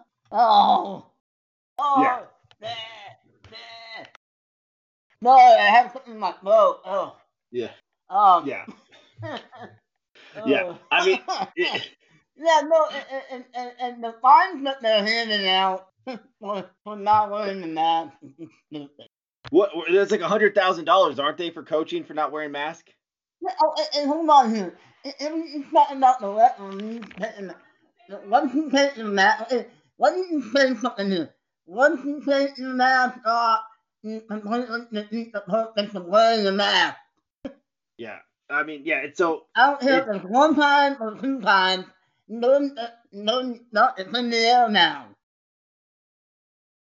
It's five. It's one hundred thousand dollars a piece for a coach, and then the team also gets fined two hundred fifty thousand dollars. Uh, I, I mean, we could sit here all day long, go down this massive rabbit hole, but you know, I don't think. Yes, everybody who's it? on the every okay. even and the fans who are in the stadium have to be tested before going into the stadium. That is the precaution that the N F L is doing, and these teams that are I allowing know, fans. I did not know that part. Yes, fans have to be tested before they can go in, and they then they also go through the temperature check and the screening and all that. So they have to have a lot of things done before they're allowed into the games, which is well, good. Other than that, that used to that, no one was. I'm just saying. Well, yeah, let's, yeah, that's a whole different story for a different podcast. So we'll keep moving forward to the uh, Misfits games of the week, and the first one we're going to cover is the Titans versus the Ravens. And I know Tyler is probably loving this because Lamar Jackson is what he thought he was for Tyler. Lamar Jackson is struggling mightily. He is nothing but a runner this year. He is under fifty percent or around fifty percent, you know, completion rating. He looks awful. The offense is completely, you know, nowhere near where they were last year in talent. I mean, and they added talent. Marquise Brown is not seeing the ball whatsoever. Their best playmaker. They finally got using to J K Dobbins this week over Gus Edwards. Why that took so long is beyond me. The Ravens, you know, I thought they were going to win this division easily, but that is not the case. These Ravens are now, you know, in the hunt for the playoffs. They're not even in the playoffs right now. So they have a lot of work to do to get back into the playoffs. Uh, they could easily get swept by the Steelers because the Ravens have just mightily struggled. I mean, the only and the Tennessee, they're still squeaking out wins. I'm not impressed by Tennessee. Ryan Tannehill is falling apart. He's an okay quarterback. The only reason they win games is because Derrick Henry just destroys people. and makes nobody want to tackle him by the end of the game. And then Derrick Henry just, you know, feasts at the end of the games to win games like he did today. Uh, I, that's all I really have for this game. Good for Tennessee for winning. I wish I could see Baltimore rebound, but I just don't see it with their offense and how bad they've been struggling lately. So, Tyler, do you have anything on this game? Yeah, I mean, I'm not surprised by this outcome. Um, I mean, I said before the year started, I didn't think Baltimore would be as good as they, you know, were last year, and they haven't been. And, I mean, I'm willing to take it even further. I mean, let's just be honest about this. Lamar Jackson is an absolute trash quarterback as far as a passer goes. Mm-hmm. Um, this is, I mean, we, we have now almost, I mean, we're working on the third year of of seeing him, and, and, and two out of the three years he's been an absolute awful passer. Um, I mean, if you want to talk about the player alone, you can say that he's a fine player just for the fact that he can do other things, you know, running the ball, he's a threat. But if we're talking about a quarterback, I mean, he's just not good. I mean, not at all. Um, and I don't think he ever will be. Um, and, and, you know, he's holding, he's going to hold them back because any game that they don't control, he's not going to be able to come back and win it for him. Uh, we've seen it before, and we continue to keep seeing it. Yeah, uh, just a little fun stat I just pulled up, and I did the math for. In thirty-one games he has started for Baltimore, he is only averaging one point eight touchdowns a game. He has fifty-six total touchdowns, or fifty-six passing touchdowns in almost thirty-three games, so two and a half seasons. That's not really. Uh, I mean, Justin Herbert might hit that this year. Yeah, at the rate, yeah. At this rate, pretty much Justin Herbert could probably get that to this year. Lamar Jackson, I think what's going to happen with him is that the Baltimore Ravens are just going to run him down for five more, you know, until five years of his contract is up, and then just let him walk. I you can't pay a Lamar Jackson. He has not shown or proven he is worth the money, and he's a running quarterback. As soon as he gets hurt, it's going to happen. I, I, I'll keep saying it and keep saying it and keep saying it. These running back, running quarterback who, and he's he's getting caught this year. He's not being the same elusive threat he was years past. Teams are figuring him out. The run, he's not running as successful as he has in the past. He he, he doesn't have a future in the N F L with his arm. You know, it's going to be all about his legs. He, something's going to happen. I don't see Baltimore giving him a massive contract. I would, and I wouldn't be shocked by year four and if even year five if Baltimore drafts a quarterback early to kind of succeed him because he's done. Tyler, what or Chris, what do you have on the game? Uh, the game, uh, uh, it was a very good I, game. I, I, I think that you, you, you, dismissing, you know, Ryan Tannehill a little bit here. No, I'm not a fan of him, but he has some great loads. He, he, he, He went to have one of them coming back and beating the Ravens. Yeah, uh, Henry had that big run at the end, but, you know, he made some really uh, tight throws to A J Brown and, and Davis and John Smith. And no, A J Brown did all the work on that touchdown. Yeah, no, yeah, he did. He did. He was an absolute bulldozer. But, but as far as the final drive, like, he, he makes it, well, not the final drive, but the final drive before the overtime, he, yeah. he makes it this first. Yeah, also, th- you know what, I, I'm going to have to flag it here a little bit, you know, I, I hate to tell you I told you so, but I told you guys so that the offense can get figured out. And then, you know, once you have something new and, and, and people with the fancy offense and the lead option, it doesn't matter. Eventually, the defenses will catch up to you. Yeah. We'll keep moving on to the saddest game of the week and probably one of the ugliest games of the week, uh, the Bengals versus the Washington football team. And we've already kind of co- covered it, and I'll just cover it some more. You know, I hate seeing a young, impressive talent like Joe Burrow go down to an A C L tear, definitely his first season. It sucks. It's not good for football. It's not good for the Bengals. Uh, but on that side note, the Bengals will not win a game rest of the year with Ryan Finley at quarterback. The Bengals will have another draft pick early, and they better use every single draft pick on an offensive lineman. Um, and just I, if now with Joe Burrow out, Joe Mixon's done for the year. I don't bring Joe Mixon back. There is no reason to bring him back. Just let him heal up and recoup for next year. The Washington football team, I hate saying that. That sounds so stupid. They have a scary front seven. They Their front seven is probably the best front seven in the N F L. They just need to work on that secondary, and they need uh, better offense. And I hate to say I told you so already. I don't care they won. They beat the Bengals. Ron Rivera is not a good head coach. He is an average head coach. He's never going to be more than what he is. The He's going to be an eight and eight, seven and nine head coach. I'm, That's nothing with this division. This division. I know, but but they also have they're, Alex Smith, who probably should not be playing in the N F L. They're a, they're a, they're a seven, nine, eight and eight team under Ron Rivera. No matter what, they'll never be a ten plus, eleven plus team with Ron Rivera. That's not the head coach Ron Rivera is. Ron Rivera is Jeff Fisher. Plain and simple. Well, the Washington football team will never be a ten and eleven win team because they're the Washington football team. Very true. And definitely with numbnuts, Dan Snyder as the owner. But yeah, that's what I'm saying. Like, Ron Rivera is doing this, this town of service by making them at least mediocre. But that is, on that, that, that, that, by the way, that one seven you like is a fucking monster. Think I mean, I Montez Sweat is better right now. No, but I, I don't know. That that team, yeah, that's why I was saying that they have an amazing front seven.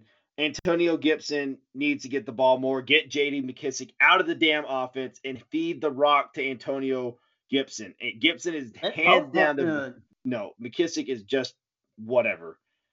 Sorry that you're you're holding back Gibson. Get McKissick out of the offense. On that note, good for the football team. The team sucks. Tyler, what do you have on your Bengals-Washington game? Well, I mean, first, I refuse to call them the Washington football team. They're still the Redskins to me. I don't care if you like it or not. That's just the facts. But anyway, um, I mean, super boring game. I mean, all in all. And, you know, obviously the, the big takeaway from this game is the injury to Burrow. We talked about it. It sucked. Um, I mean, maybe if we're looking for a, a silver lining here, maybe it's that maybe now finally, after the Bengals have seen what happened to their quarterback, maybe they realize that, hey, it's time to get a decent offensive line around this guy because it has to be addressed. And and like you said, there's no doubt they're not winning a, a game this year with Finley. Um, that guy is t- is terrible. Um, there's they got literally no chance to win a game the rest of the year with him. So obviously, they're going to be picking very high again. And, you know, obviously that pick has to be used for alignment, and they need to just load up with linemen. That, that's the bottom line. Um, should be a lesson, a hard lesson, um, you know, that you can't throw a quarterback out there, especially a promising one with a, a line that is as bad as that they, ha- you know, as they have. They just need to look at the Houston Texans of yesteryear with David Carr. Is that what you want to happen to your quarterback? Because that's what the that's the future for Joe Burrow if they don't do something about that offensive line. Uh, Chris, what do you have on the Washington game and Bengal game? I mean, uh, the crowd's real little didn't hurt. Like, it's a crap. Like, game. I, like really. it, it was, it was dog shit, but uh, at least, you know, there's another silver lining here. Is that, you know, the Daniels defense looks good. I mean, like, the course they're going to give up points as the offense is scoring, but like, I really like Can you the say Daniels their defense team. Looks good against the Washington football team? Can you really yeah, say that? Like, yeah, that... I, I, yeah, I can say that. You know, I got to find some silver lining, okay? Well, you're you're a better man than I am because I'm not giving yeah, that yeah, I'm here. Yeah, the secondary is good. The secondary is good. Come on. But okay. anyway. A, I'm not even giving them that because they played against the Washington football when, team. Even when Joe Burrow was in the game and he drove them down, you know, that Washington defense, you know, had that turnover that was wild and crazy. Like, the defense, the defense yeah. is quarterback in the draft. It, it, yeah. It's the Washington football team instead of that. Yeah, well, that's a different topic. we'll just move on because we're wasting way too much time and we're running long today on the this game because this game shouldn't even have been talked about for thirty seconds.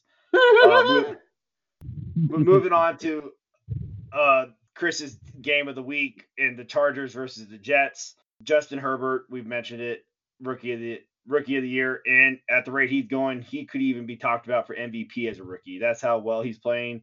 He just plays for a crappy coach with a very crappy defense. There's no reason that the New York Jets should have put that much points up against the Chargers. It was an ugly game. Uh, I'd said in the a chat that if Anthony Lynn allows the New York Jets to come back and win, that Anthony Lynn should be fired on the spot. There's rumors that him and his whole staff will return next year. That is a massive mistake, definitely on the defensive side. I mean, I don't care if you give Lynn another year, even though he doesn't deserve it.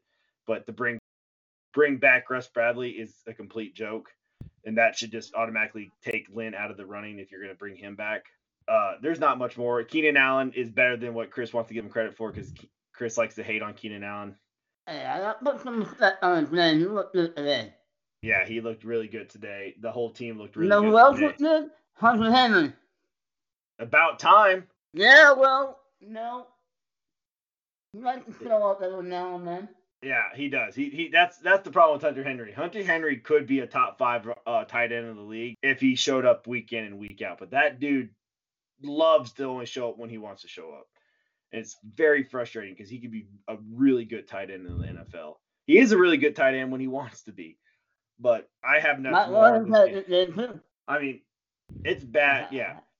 It's yeah, bad that Joe. It's bad when Mike Williams has a good game, by the way. Well, you know it's bad when Joe Flacco has a good game. That just by the way, the whole be... rumor, it's, it's, it's the whole rumor that, you know, Anthony Lynn coming back, that's a rumor. Oh, yeah. It's There's that no time of the year. Validity to it. No, it's and, just and, a rumor. God damn it, that happened, you know. Honestly, I like Anthony Lynn as a person. He's a great guy. Yeah, he is. Just because and, he's a great guy under, doesn't make him a great coach. I understand, I understand his mindset. The only problem with his mindset is he does not have the right players that fit the coaching style that he wants to employ. It's almost that he's so, not a coach. No, yeah, he's not a coach. He don't call plays, by the way. Yeah. He's not a play well, caller. He's a I don't mind that. Running back, though. No, I don't mind. I don't mind that either. But it, it, who's really at fault here is not Anthony Lynn. It's the G M for black and guys that don't fit your coach. Well, that's also on the coach because the coach has a, should have a massive say on that. Um, I don't think it does. I really don't think that anyone has as much say as we think it does. I, uh, we don't know. I mean, I think he does because I think he has a. I mean, you saw it in Hard Knocks. He was always in the you know G Ms and talking. And every time he made it, he said something, a decision was made the next day, what what, what he said. So I think Lynn has a pretty good voice with the G M. Maybe, and but I don't know. I, I, I don't get it. I just don't think – I think he has a, a certain voice, and it doesn't coincide with everybody he coaches, or some people just don't respond to his coaching style. And, I mean, you can't get fifty-three players that like that kind of coaching style, no matter what you do. Yeah. But – The the struggle like he does in the he he's not a he's not a strategic coach. He's more of a leading coach. He's not a X's and O's coach. You know, I don't think he understands the game as much as he should as a running back of you know right. He was in the play. It, it, I think it was but obvious. He's not calling it. Obviously, it's the defense in most cases that is giving up and lead. Oh, very much so, and that's the problem. And and that Gus Bradley's still there. The no. So, I don't know. Uh, Tyler, we've let you sit there quietly for a little while. Do you have anything on this game? oh, no. Oh, shit. Oh, shit. You guys were calling on me. My bad. I don't know if yeah. I fell asleep or passed out, to be honest with you. Yeah. Uh, no, I mean, look, same thing that I say every single week. It seems like, I don't know, five weeks, six weeks, whatever it's been. It's all about how good Justin Herbert is. Dude's amazing. Uh, this Chargers team's not very good, obviously. I mean, you know, the Jets were in this damn thing. So, I mean, obviously they're not a good team, but they, they have promise at quarterback, obviously. And to kind of go with what Lil B said at the beginning, you know, uh, if this team was a little bit better than what they are, I think Herbert would probably be a legit M V P candidate. But the reality is that they're a three to seven team, and because of that, obviously, there there's no way that's happening for him, but he does have um, Rookie of the Year on lockdown. Yeah. Oh, also, uh, one more update uh, for our viewers. Uh, Agnes Snow, the head coach. Funny enough, I was actually just looking that up myself, good sir, because that, that is our uh, weekly rundown. Adam Gase still has a job. And at this note, seriously, Joe Douglas needs to be fired. I know we said oh, that and too. He, he told us nothing. yeah, yeah. I mean, the Jets are a complete joke. I mean, this is they are literally making sure they lock up that number one seed, and they have to now because with Joe Burrow out and Ryan Finley in at Cincinnati, Cincinnati could run for that number one seed, and Cincinnati would love that because they could trade that draft pick for the King's ransom for a team who needs a quarterback. Yeah, finally, yeah, once a good line. Yeah. Uh, so it's going to be interesting to happen there with that. But we'll go ahead and All move right, let's on. Get into it then. Oh, God, yeah. So the last game of the week, uh, of the Misfits games of the week, is my Packers versus the Indianapolis Colts. I have so much I could say about this game. What happened in the Tell second half? Is... Real real. Tell us how you really feel. Yeah. What really happened in the second half is beyond me. We were obviously the dominant better time. We oh we choked. I don't know if you can say we our offense didn't choke because our offense were never yeah. Our defense our defense completely choked. Mike Pettin is trash. How he I, I tweeted today. It's time for Matt LaFleur to be a head coach and man up and stop making excuses for the defense and Mike Pettin and re- cut Pettin. Fire him. It's time for him to go. On third and twenty, third and twenty, you're playing twenty yards deep soft pressure. You're literally giving them so much free yards. It's ridiculous. He does this all the time. Fourth and one, third and one, fourth and two. He will literally have a five-yard cushion on all of his corners and on all of his plays, literally giving yards away to these players.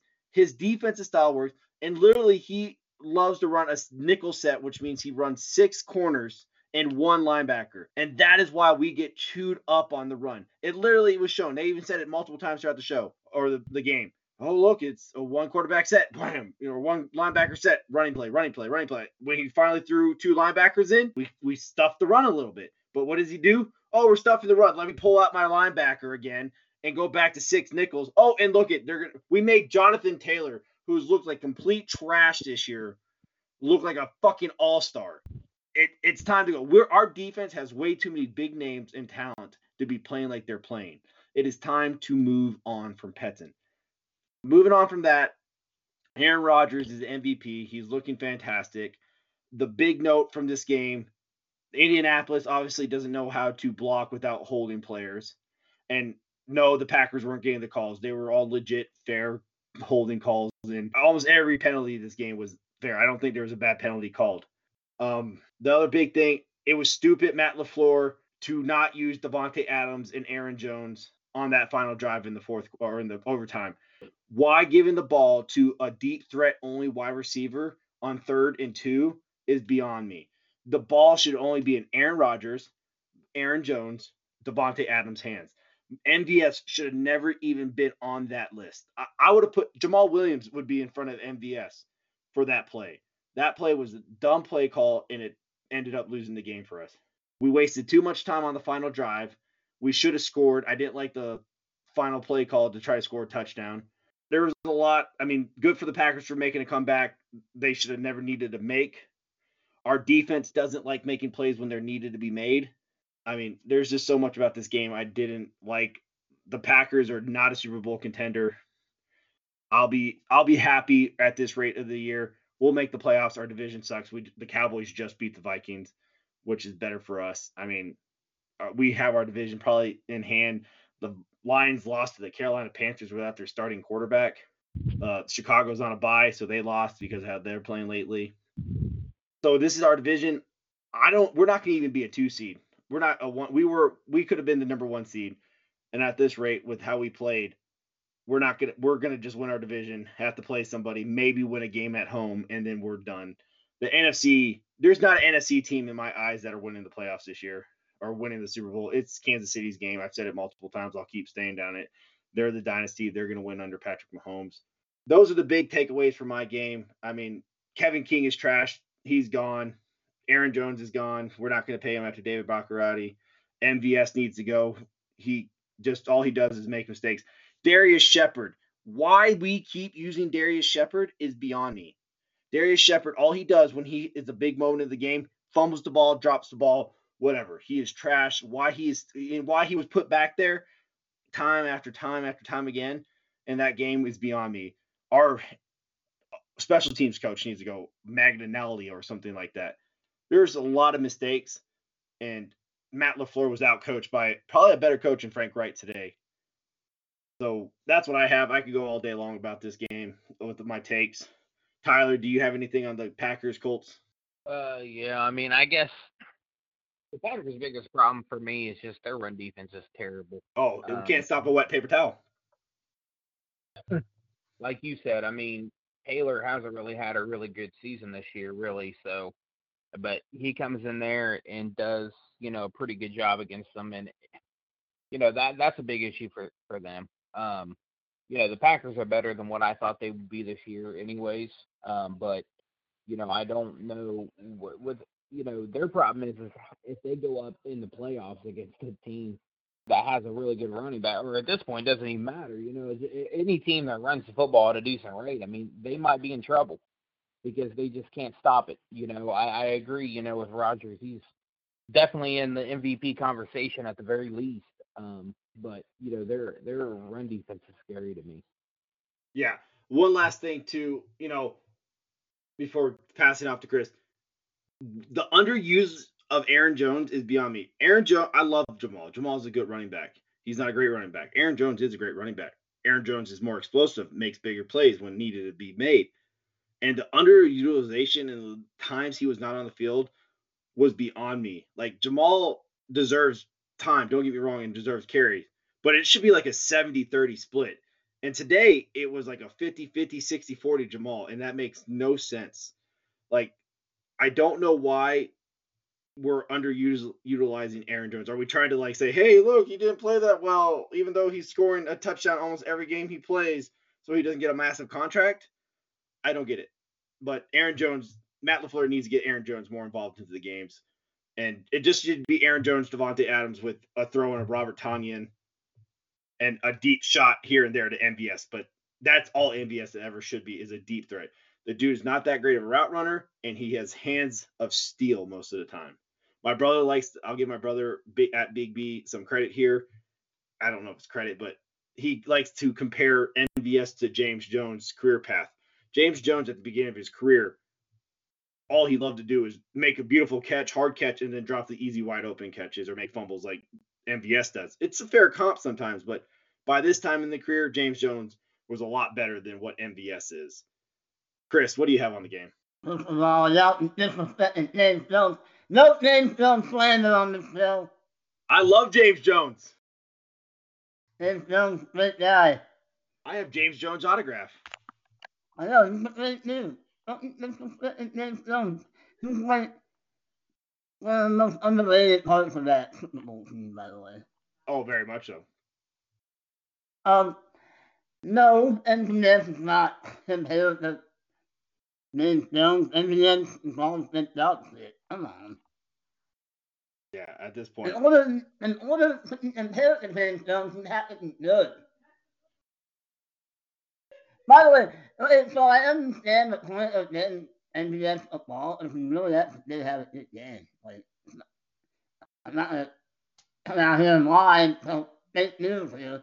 M V S had a good game, but why, I, what is wrong? Something's wrong with Aaron Jones.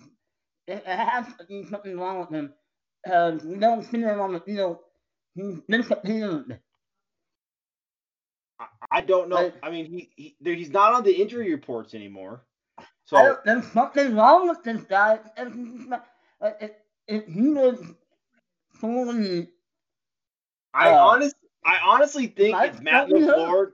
I th- I no, he's not on the injury report. He has. I mean, the Packers are legit. Like, they've been the most precautious pl- team when it comes to people on injury. I, I honestly think it's Matt LaFleur trying to be too creative sometimes. I, I, yeah, yeah, you guys can shoot you. The foot Aaron Jones in, you're right. M V S, I mean, that's right. Devontae Adams can stop. Fourth and two, Devontae Adams can stop it. And the fourth and two call, or when we went on a fourth down instead of kick, trying to kick the t- game time field goal then, I did not like that call. You had Jamal Williams in it. Jamal could have got you the two yards. Jamal's a good power back. I'll give him that, and I like Jamal a lot. But to do a cut, you know, a block and release, and then Aaron, you know, play action, that was a horrible call. I didn't like that call. I like going for it on fourth. I didn't like that call. I, I mean, I thought there was a lot of bad play calls today on offense. There was a lot, you know, nothing against M V S. I mean, he, he is what he is. That I just read a stat in forty-two games. That's his first career fumble. So it's a shitty time for it to happen.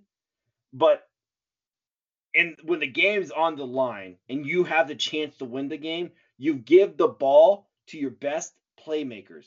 M V S is only a deep threat. He is not a route running, get in the, you know, get him the ball deep. That ball should have went to Devontae Adams or Aaron Jones. That's then again Matt. Matt LaFleur being too cute with the offense and trying to give the ball to somebody different because the off the defense wasn't expecting it. Give it to your playmakers. That plain and simple. Give it to your best players and let them make a play. I would rather lose trying to give the ball to Devontae Adams or Aaron Jones than giving it to a guy on a fake screen. Whatever. I mean, I can go all day. You know what they don't say is go out with the stupid block that brought you. Yeah. So. And, you got to go out with uh, Aaron Jones or Adams touching the ball. Yeah. Also, fourth and four, uh, let's back it up, okay? I'm going to back it up to when... Uh, yeah, I know. Go ahead. I know what you're talking about. You don't need to figure it out.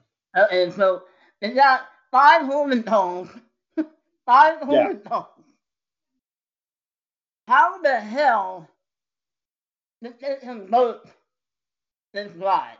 I mean, I mean, I don't even understand. Like that, that's my point. We li- it was third and twenty. That was my point on third and twenty. Third and, third and twenty, and you're pushed back fifteen, sixteen, seventeen yards off the ball from the wide receivers. You're giving you know, so many and, free and, plays. You're you're you automatically know, assuming that they're going to go punt you the ball or kick a field goal on fourth down. That is you know such what a they dumb. Like to do. They like to run that draw play. That's that. That's the M O of fucking. But that was, was a that play was a wide uh, a screen to the running back. Oh, that play. Sorry, it was a wrong play. Sorry. Yeah. Oh, that was a great play. And then and then uh, what the ball turned out. You know. Oh man.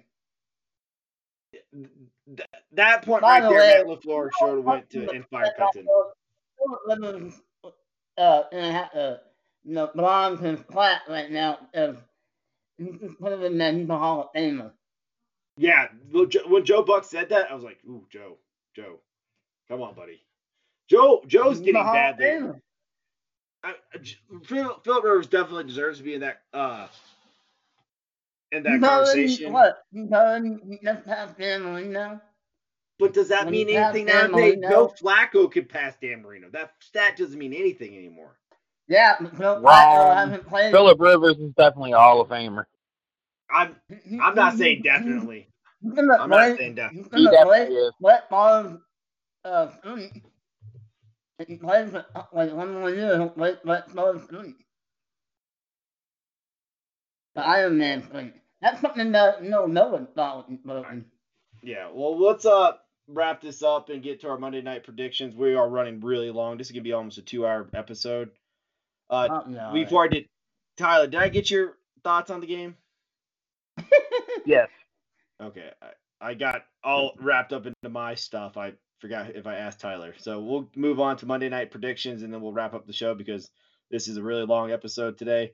Uh, Monday night is the Los Angeles Rams versus the Tampa Bay Buccaneers. I think it's going to be a really good shootout game. I mean, they both – I don't even know if I can say shootout because they both have really good defenses. So, if the defense yeah, shows up, up yeah. I mean, yeah. I, I have Tampa Bay winning this game. I'll just go ahead and get this wrapped up fast from, on my end, and I'll pass it off. I have Tampa Bay winning. I It could be a really close game, or it's going to be a blowout by Tampa Bay. I wouldn't be shocked on either end. But I'm going to give Tampa Bay the win by a touchdown. Let me say, like, twenty-eight twenty-one. Tyler, what do you have? Um, I'm also picking uh, Tampa Bay to win. Um, I'll say twenty-seven twenty-three in a little closer of a game. Chris? I'm going to click the Rams. Okay. Yeah. Uh, You're a little different. And I think it's going to be close, uh, uh, twenty-eight to twenty-four. All right. Well, that's this week's episode of the All Time Misfit Podcast. We greatly appreciate you tuning in. Uh, for that note, this is Little B at Brunelli Sports. Uh, Chris. Hey, at Constantly. Tyler. Yeah, you can find me at P underscore Demit. You can find our show's Twitter account at AT Misfits Pod. And don't forget to find us on Facebook at the All Time Misfit Podcast and on iTunes. Uh, like and subscribe and review. We greatly appreciate it and have a great week. Thanks